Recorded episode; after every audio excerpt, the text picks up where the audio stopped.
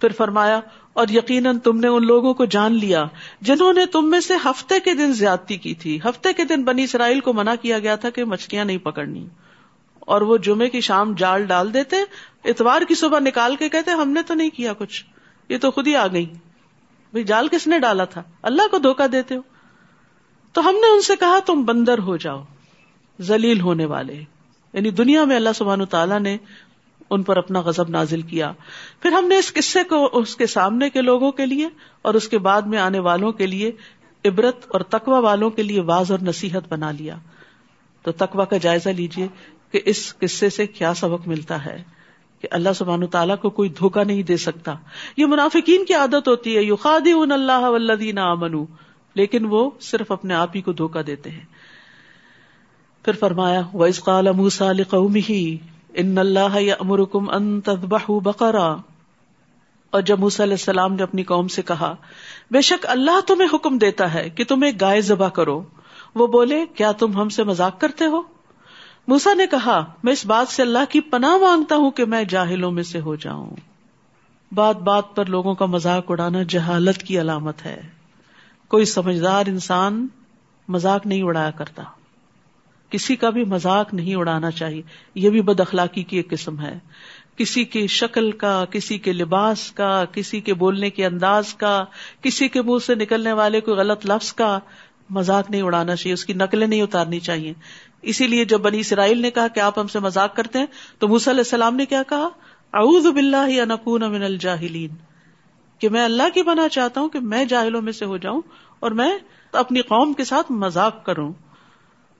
تو یہاں پر اللہ سبحان تعالیٰ نے بنی اسرائیل کا امتحان لیا۔ بنی اسرائیل ایک لمبے عرصے تک فرونیوں کے ساتھ رہے تھے، جو گائے کی پوجا بھی کرتے تھے۔ تو ان کے اندر بھی گائے کی محبت پیدا ہوگی صحبت کا اثر ہوتا ہے، ماحول کا اثر ہوتا ہے۔ جس ماحول میں آپ رہتے ہیں، وہاں کے کچھ اثرات، اس کا رنگ آپ کے اوپر چڑھتا ہے۔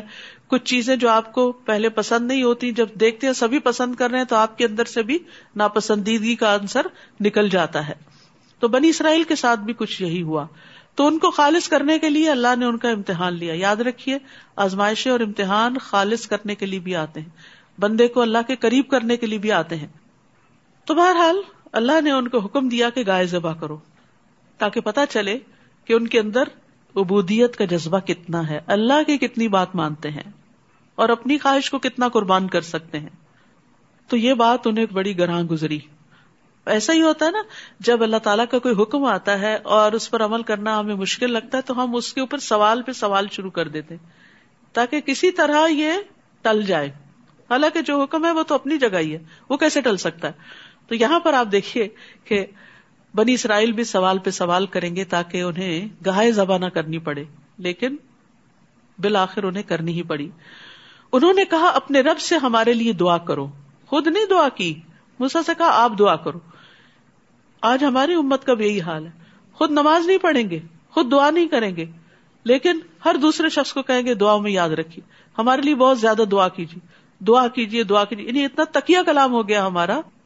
کیا ہم خود بھی اتنی زیادہ دعا کرتے ہیں؟ کبھی سوچنا چاہیے۔ اور جتنی دفعہ آپ دوسروں کو کہہ رہے ہوتے ہیں، دعا کیجیے، اتنی دفعہ دعا ہی کر لیں خود۔ یعنی بندوں سے کہہ رہے ہوتے ہیں تو آپ اللہ سے ہی کہہ دیں جو مسئلہ ہے۔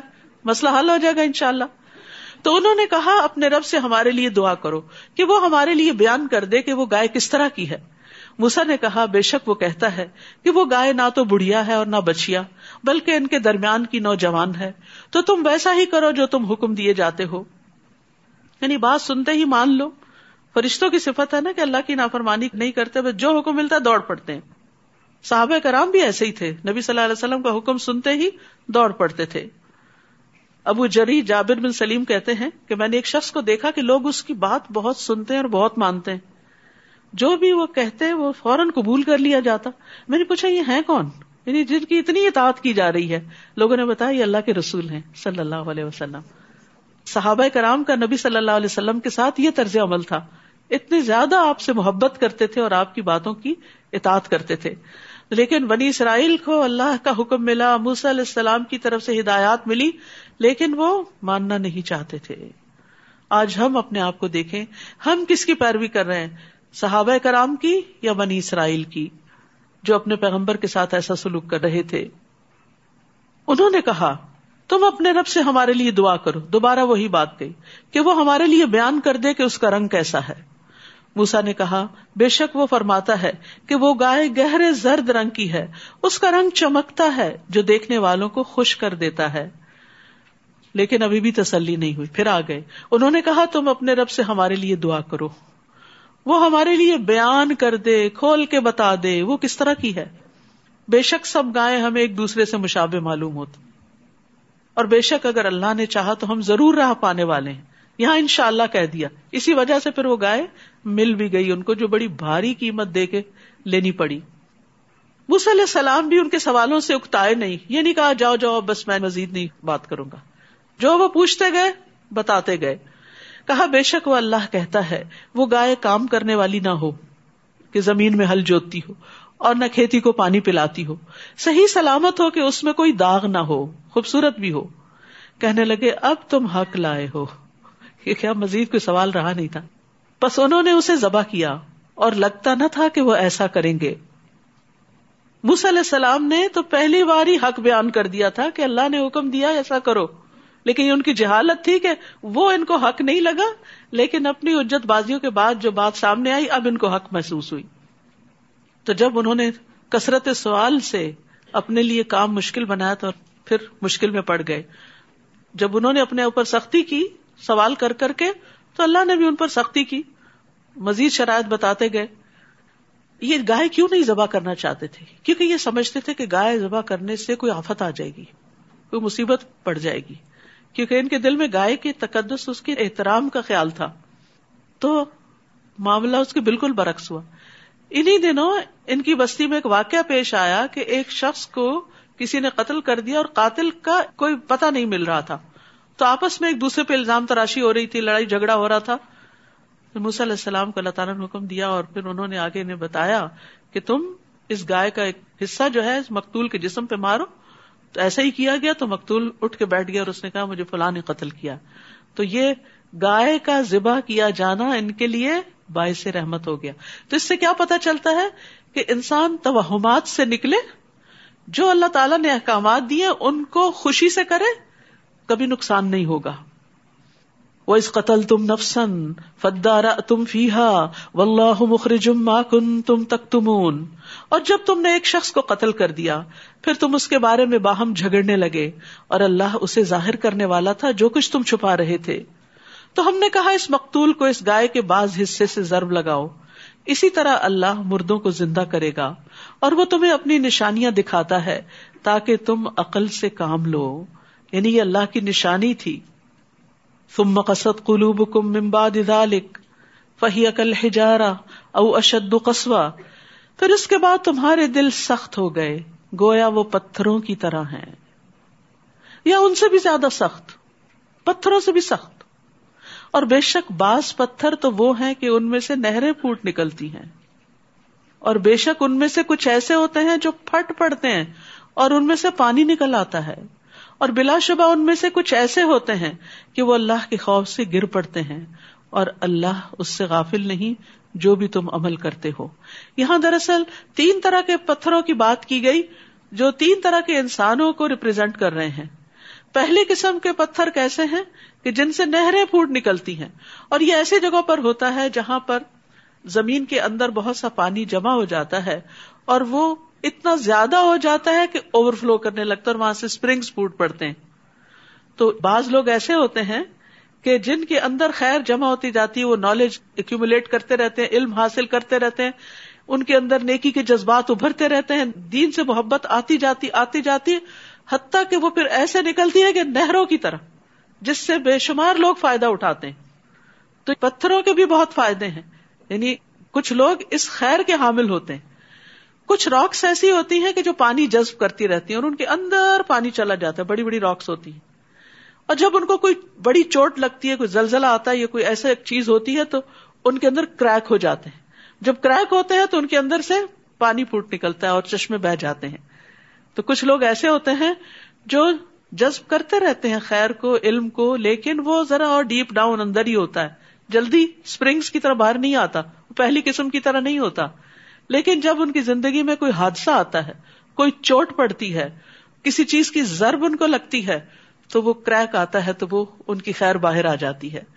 اور تیسری قسم کے پتھر کون سے ہوتے ہیں کہ جب لینڈ سلائڈنگ ہوتی ہے، جب کوئی زلزلہ وغیرہ آتا ہے یا گریویٹیشنل پل کی طرف کوئی پتھر لڑکنے لگتا ہے تو وہ اللہ کی خشیت سے لڑک رہا ہوتا ہے۔ بظاہر اس کے وہ اسباب کے ساتھ ہی لڑک رہا ہے، لیکن اس کے اندر بھی اللہ کی خشیت ہوتی۔ تو کچھ لوگ ایسے ہوتے ہیں کہ جو راکس کی طرح، پتھروں کی طرح بہت اسٹبن نظر آ رہے ہوتے ہیں، لیکن پھر ان کے دل میں جب اللہ کا خوف آتا ہے، تو اللہ کے آگے جھک جاتے ہیں۔ گناہوں سے توبہ کر لیتے ہیں۔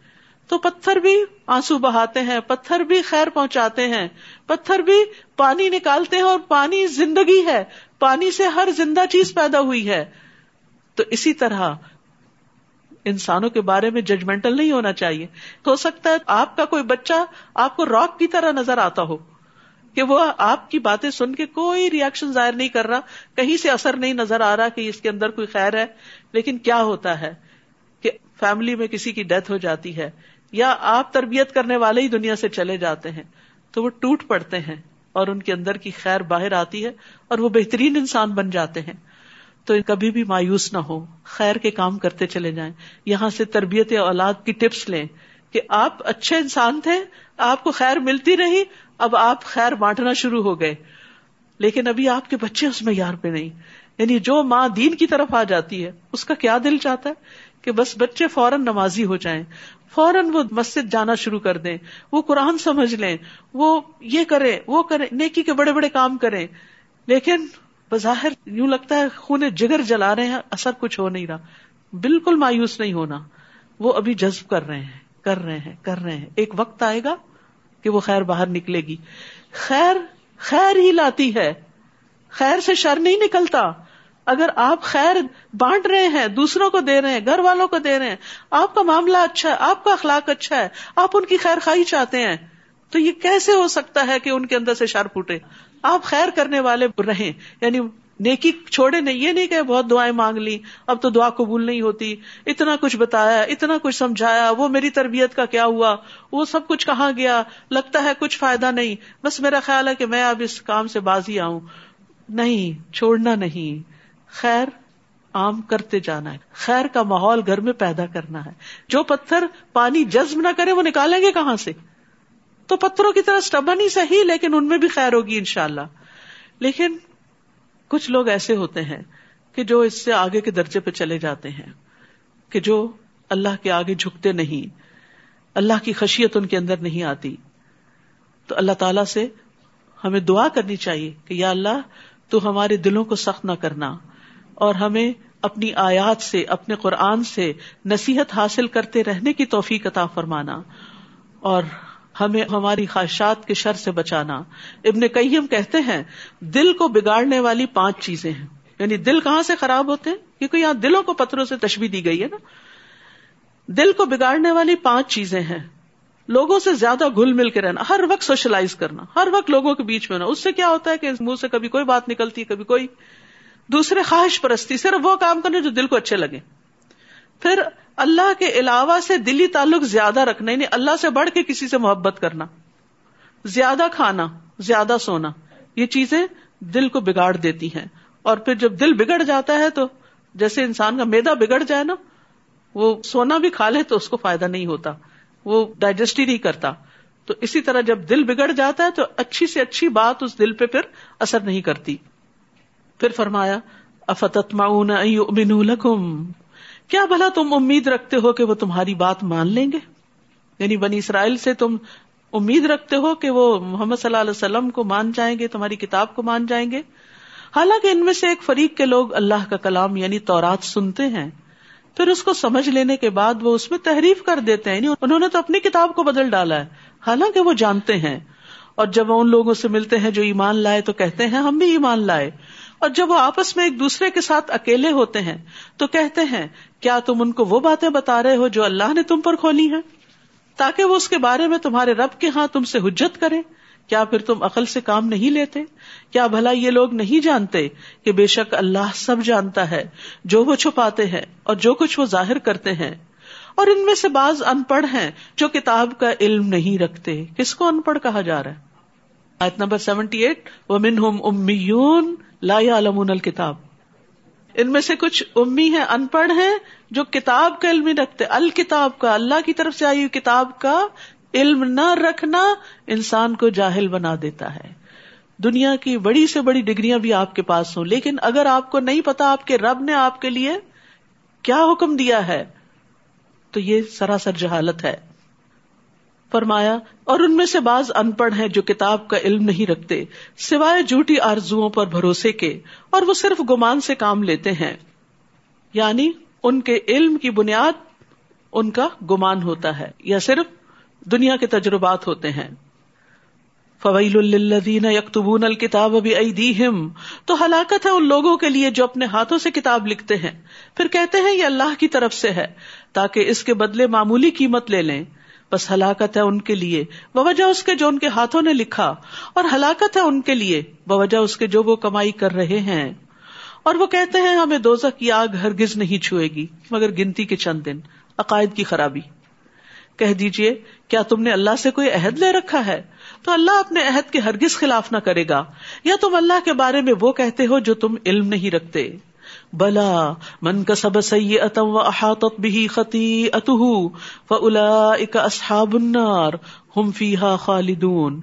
ہاں جس نے کوئی برائی کمائی اور اس کی برائی نے اسے گھیر لیا یعنی برائی کے چنگل میں پھنس گیا۔ تو یہی لوگ آگ والے ہیں اور وہ اس میں ہمیشہ رہنے والے ہیں۔ ربی بن خسیم کہتے ہیں اس آیت کے بارے میں کہ اس سے مراد وہ شخص ہے جو توبہ کرنے سے پہلے گناہ کی حالت میں فوت ہو جاتا ہے۔ یعنی توبہ کیے بغیر مر جاتا ہے۔ یاد رکھیے، چھوٹے چھوٹے گناہ مل کر بہت بڑا ڈھیر بن جاتے ہیں جو جلا دینے کے لیے کافی ہیں۔ اس لیے انسان کو اللہ سے ڈرتے رہنا چاہیے اور دن میں کثرت سے استغفار کرنی چاہیے کہ اللہ ہمارے چھوٹے بڑے سب گناہوں کو معاف فرما دے۔ ولدین امن عامل الصالحات الا اصحاب الجن ہم فیحا خالدون۔ اور جو لوگ ایمان لائے اور انہوں نے نیک مال کیے، وہی جنت والے ہیں۔ وہ اس میں ہمیشہ رہنے والے ہیں۔ وہ عید اخذنا می ساق بنی اسرائیل لاتا ابدون اللہ و بل والدین احسانا و دل قربا ولیتاما ول مساکین و قول الناس حسنا و عقیم الصلاۃ و آت الزکا ثم توليتم الا قليلا منكم وانتم معرضون اور جب ہم نے بنو اسرائیل سے پختہ عہد دیا کہ اللہ کے سوا کسی کی عبادت نہ کرنا اور ماں باپ رشتے داروں، یتیموں اور مسکینوں کے ساتھ حسن سلوک کرنا اور لوگوں سے اچھی باتیں کہنا اور نماز قائم کرنا اور زکوٰۃ ادا کرنا، تو تم میں سے تھوڑے لوگوں کے سوا سب اس عہد سے پھر گئے اور تم ہو ہی منہ موڑنے والے۔ بنی اسرائیل سے عہد لیا گیا، ہمیں کیوں بتایا گیا ہے کہ یہ بھی کرنے کے کام ہے کیا صرف ایک اللہ کی عبادت، یہ اللہ کا حق ہے۔ اللہ کے بعد سب سے بڑا حق والدین کا ہے۔ کیا حق کہ ان کے ساتھ احسان کیا جائے؟ اور احسان برابر کے جوابی بدلے کو نہیں کہتے کہ جیسا سلوک وہ کرے ویسا تم ان سے کرو۔ یعنی اگر وہ ڈانٹ کے بات کرے تو تم بھی ڈانٹ کے بات کرنا شروع کر دو۔ اور اگر وہ اچھے سے بات کرے تو تم بھی اچھی بات کرو۔ نہیں، والدین جو بھی کریں تم ان کے ساتھ اچھا ہی کرو گے۔ اور نہ صرف والدین کے ساتھ باقی رشتے داروں کے ساتھ بھی، یتیموں اور مسکینوں کے ساتھ بھی، کیونکہ وہ سوسائٹی کا وہ طبقہ ہے کہ جن کی طرف عموماً توجہ نہیں کی جاتی، ان کو امپورٹینس نہیں دی جاتی، ان کے ساتھ حسن سلوک نہیں کیا جاتا۔ اور پھر سب سے بڑا حسن سلوک کیا ہے، جس پر کچھ خرچ نہیں آتا۔ وقول لنا سی حسنا، لوگوں سے اچھی طرح بات کرو۔ خوش اخلاقی، اچھی گفتگو۔ یعنی قولی احسان بھی اور فیلی احسان بھی۔ نرم گفتگو اور اچھا اخلاق جو ہے، یہ بھی ایک صدقہ ہے۔ الکلمت الطیبت صدقہ۔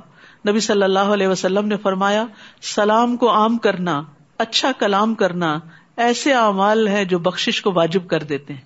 یعنی ہر ایک کو سلام کرنا اور اچھی طرح بات کرنا دوسروں سے۔ کسی کی بات سن لینا، اس کو جواب دے دینا، بغیر ٹانٹ کیے، بغیر تنز کیے، بغیر تانے دیے، بغیر کسی کے قصور یا اس کی غلطیوں کو یاد کرائے، بغیر چیخے چلائے، اور بات کے اندر سچائی بھی ہو یعنی بات بھی درست ہو اور اس کی پریزنٹیشن بھی درست ہو، عمدہ ہو، خوبصورت ہو حسنا حسن سے ہے، حسن خوبصورتی کو کہتے ہیں یعنی اچھی طرح بات کرو، اور پھر اس کے بعد نماز بھی قائم کرو زکات بھی دو، عموماً کیا ہوتا ہے، جب ہم اچھے اخلاق پہ اسٹریس کرتے ہیں تو نماز روزہ زکات بھول جاتے ہیں۔ اور جب ہم نمازی بن جاتے ہیں، صدقہ خیرات کرتے ہیں، تو ہم لوگوں کے ساتھ پھر اچھی طرح بات نہیں کرتے۔ تو مکمل دین۔ فرمایا، پھر تم اس سے پھر گئے اور تم منہ پھیرنے والے ہو۔ آج اس حکم کو کیا ہم نہیں جانتے کہ یہ ہمارے دین کا حصہ ہے؟ آج یہ سب کچھ پڑھنا، دراصل اپنے آپ کو یاد دہانی کرانا ہے۔ ہم نے پہلا سپارہ پہلے بھی پڑھا ہوا، ہم جانتے ہیں اس میں کیا لکھا ہوا ہے۔ لیکن دوبارہ دوبارہ کیوں پڑھنے کی ضرورت ہے؟ نبی صلی اللہ علیہ وسلم ہر سال جبریل علیہ السلام کے ساتھ کیوں دور کیا کرتے تھے؟ کیونکہ قرآن کو دہرانے سے انسان کے موٹیویشنل لیول بھی ہائی ہوتا ہے، ایمان بڑھتا ہے، عمل کی طاقت ملتی ہے انسان کو۔ پھر فرمایا، اور جب ہم نے تم سے پختہ عہد لیا کہ تم باہم اپنے خون نہ بہانا اور اپنے لوگوں کو ان کے گھروں سے نہ نکالنا، تو تم سب نے اقرار کر لیا اور تم اس بات کے گواہ ہو۔ پھر تم وہی لوگ ہو کہ اپنے ہی لوگوں کو قتل کرتے ہو۔ اور اپنے میں سے ایک فریق کو ان کے گھروں سے نکال دیتے ہو۔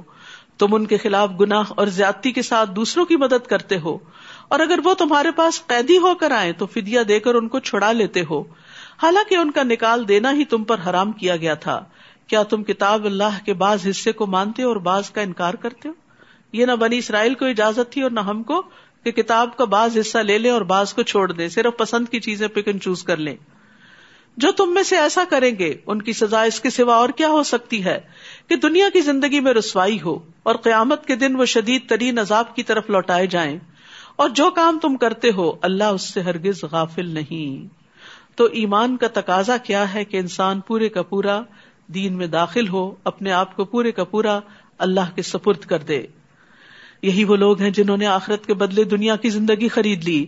بس نہ ان سے عذاب ہلکا کیا جائے گا۔ اور نہ ہی وہ مدد دیے جائیں گے۔ اور بے شک ہم نے موسا علیہ السلام کو کتاب دی اور اس کے بعد پے در پے رسول بھیجے اور عیسا ابن مریم کو کھلی نشانیاں دی اور روح القدس جبریل علیہ السلام کے ذریعے ان کی تائید کی۔ تو کیا بھلا ایسا نہ ہوا کہ جب کبھی تمہارے پاس کوئی رسول ایسی چیز لے کر آیا جسے تمہارے نفس پسند نہ کرتے تھے؟ تو تم نے تکبر کیا۔ پھر ایک گروہ امبیا کو تم نے جھٹلایا اور ایک گروہ کو تم قتل کرتے رہے۔ یعنی یہ دیکھیے کہ بنی اسرائیل کا اخلاقی زوال کس درجے کو پہنچا کہ امبیا تک کو قتل کرنا شروع کر دیا۔ وقالو قلوبنا غلف، بل انہم اللہ بکفرہم فقلیلا ما یؤمنون۔ اور انہوں نے کہا کہ ہمارے دل غلافوں میں ہیں، بلکہ اللہ نے ان کے کفر کی وجہ سے ان پر لانت کی ہے، بس وہ بہت ہی کم ایمان لاتے ہیں۔ اور جب اللہ کی طرف سے ان کے پاس ایک کتاب آ گئی، جو اس کی تصدیق کرنے والی ہے، جو ان کے پاس ہے حالانکہ اس سے پہلے وہ کفر کرنے والوں پر فتح مانگا کرتے تھے۔ بس جب ان کے پاس وہ چیز آ پہنچی جس کو وہ پہچان گئے، تو انہوں نے اس کا انکار کر دیا۔ بس اللہ کی لانت ہے انکار کرنے والوں پر۔ کتنی بری ہے وہ چیز جس کے بدلے انہوں نے اپنے نفس بیچ ڈالے۔ کہ وہ اس چیز کا انکار کرتے ہیں جو اللہ نے نازل کی۔ محض ضد کی بنا پر کہ اللہ اپنے بندوں میں سے جس پر چاہتا ہے اپنا فضل نازل کرتا ہے۔ ضد کس بات کی تھی؟ کہ نبوت محمد صلی اللہ علیہ وسلم کو کیوں دے دی گئی؟ تو وہ غزب بالائے غزب کے ساتھ پلٹے۔ اور کافروں کے لیے رسوا کن عذاب ہے۔ اور جب ان سے کہا جاتا ہے اس پر ایمان لاؤ جو اللہ نے نازل کیا، تو وہ کہتے ہیں ہم اسی کو مانیں گے جو ہم پر نازل کیا گیا۔ اور اس کے علاوہ کا وہ انکار کرتے ہیں۔ حالانکہ وہ حق ہے اور اس کتاب کی تصدیق کرنے والا ہے جو ان کے پاس ہے۔ یعنی قرآن میں جو احکامات ہیں، ان میں سے بہت سے احکامات تورات کے اندر موجود ہیں۔ کہہ دیجیے اگر تم ماننے والے ہو، تو اس سے پہلے اللہ کے نبیوں کو کیوں قتل کرتے تھے؟ اور یقیناً موسا تمہارے پاس کھلی نشانیاں لے کر آئے۔ پھر تم نے ان کے بعد بچڑے کو معبود بنا لیا اور تم ہی ظالم ہو۔ یعنی موسی علیہ السلام تمہارے اندر موجود ہیں اور تم اللہ کو چھوڑ کر بچڑے کو پوچھنا شروع کر دو۔ کتنی حیرت کی بات ہے۔ اور جب ہم نے تم سے پختہ عہد لیا اور کوہ تور کو تم پر بلند کیا اور حکم دیا کہ جو ہم نے تمہیں دیا ہے اسے مضبوطی سے پکڑ لو۔ اور سنو، تو انہوں نے کہا، ہم نے سن لیا اور ہم نے نافرمانی کی۔ سمے نہ و نہ ہم نہیں مانیں گے۔ اور ان کے کفر کی وجہ سے وہ اپنے دلوں میں بچڑے کی محبت پلا دیے گئے۔ تو یاد رکھیے، جب انسان اللہ تعالیٰ کا کوئی حکم نہیں مانتا، تو اس کے بدلے کسی فتنے میں پڑ جاتا ہے۔ وہ ایسی چیزوں کی محبت میں گرفتار ہو جاتا ہے جس میں پڑھ کر وہ اللہ کو بھی بھول جاتا ہے اور اللہ کے احکامات کو بھی بھول جاتا ہے۔ کہہ دیجیے کتنا برا ہے وہ کام جس کا حکم تمہارا ایمان تمہیں دیتا ہے۔ اگر ہو تم مومن، کہہ دیجیے اگر اللہ کے ہاں آخرت کا گھر تمہارے ہی لیے خاص ہے، باقی لوگوں کو چھوڑ کر۔ تو تم موت کی تمنا کرو اگر تم سچے ہو۔ ہماری طرح بنی اسرائیل کا بھی یہی عقیدہ تھا کہ جنت ہمارے لیے جنت میں ہم ہی جائیں گے اور اگر کسی گناہ کے بدولت گئے بھی چند دن تو وہاں سے نکل آئیں گے۔ تو آج آپ دیکھیے کہ ہم سب بھی یہی یقین رکھتے ہیں کہ چونکہ ہم نے لا الہ الا اللہ پڑھ رکھا ہے، اس لیے جنت میں جائیں گے۔ عمل چاہے، کیسے بھی کریں۔ یاد رکھیے، اللہ تعالیٰ سے امید رکھنی چاہیے۔ اللہ تعالیٰ سارے گنا معاف کر دے گا۔ لیکن یاد رکھیے، اللہ سبحانہ تعالیٰ سے ڈرنا بھی چاہیے۔ اللہ کا ڈر بھی ہونا چاہیے۔ آدم علیہ السلام کو کتنے گناہوں کی وجہ سے جنت سے نکالا گیا تھا؟ کتنے؟ ذرا نمبر بتائیے۔ ایک لکما ایک لکما بس جو ہی انہوں نے وہ منہ میں رکھا، جنت کے لباس اتروا دیے گئے۔ ابلیس کو کتنے گناہوں کی وجہ سے رحمت سے دور کیا گیا تھا؟ ایک سجدہ۔ اسی طرح حدیث میں آتا ہے کہ ایک شخص منہ سے کوئی ایسی بات نکالتا ہے جس کی وجہ سے وہ جہنم میں ستر سال کی مسافت پر چلا جاتا ہے۔ ایک غلط بات۔ ہم کتنے خطرے میں ہیں۔ میں مایوس نہیں آپ کو کر رہی، لیکن ہمیں اللہ سے ڈرتے رہنا چاہیے۔ اپنے اعمال کو بہت بڑی چیز نہیں سمجھنا چاہیے کہ ہم نے تو بہت کچھ کر رکھا ہے۔ اس لیے جہنم میں تو وہ فلاں اور فلاں جائے گا، ہم تو جنتی ہیں۔ وہ بڑے یقین سے کہتے ہیں، ہم جنت میں جائیں گے تو ایسا کریں گے اور ویسا کریں گے۔ آپ کے پاس گارنٹی کیا ہے وہاں جانے کی؟ کیا اللہ کے حکم کو آپ اوور رول کریں گے؟ یا آپ اللہ تعالیٰ کو بتائیں گے کہ کس نے جنت میں جانا اور کس نے جاننا میں؟ اس چیز سے منع کیا گیا ہے کہ ایسی زبان نہیں استعمال کرنی چاہیے۔ صرف اللہ ہی کے ہاتھ میں جس کو چاہے گا معاف کر دے گا، جس کو چاہے گا سزا دے گا۔ اس لیے ہمیں اس کی طرف رجوع کرتے رہنا چاہیے۔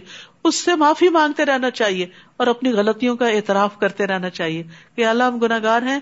ہم نے وہ گنا جو جان بوجھ کر کیے اور وہ جو انجانے بھی کیے تو سب کے سب ہم سے معاف فرما دے۔ اور وہ ہرگز اس کی تمنا کبھی بھی نہ کریں گے۔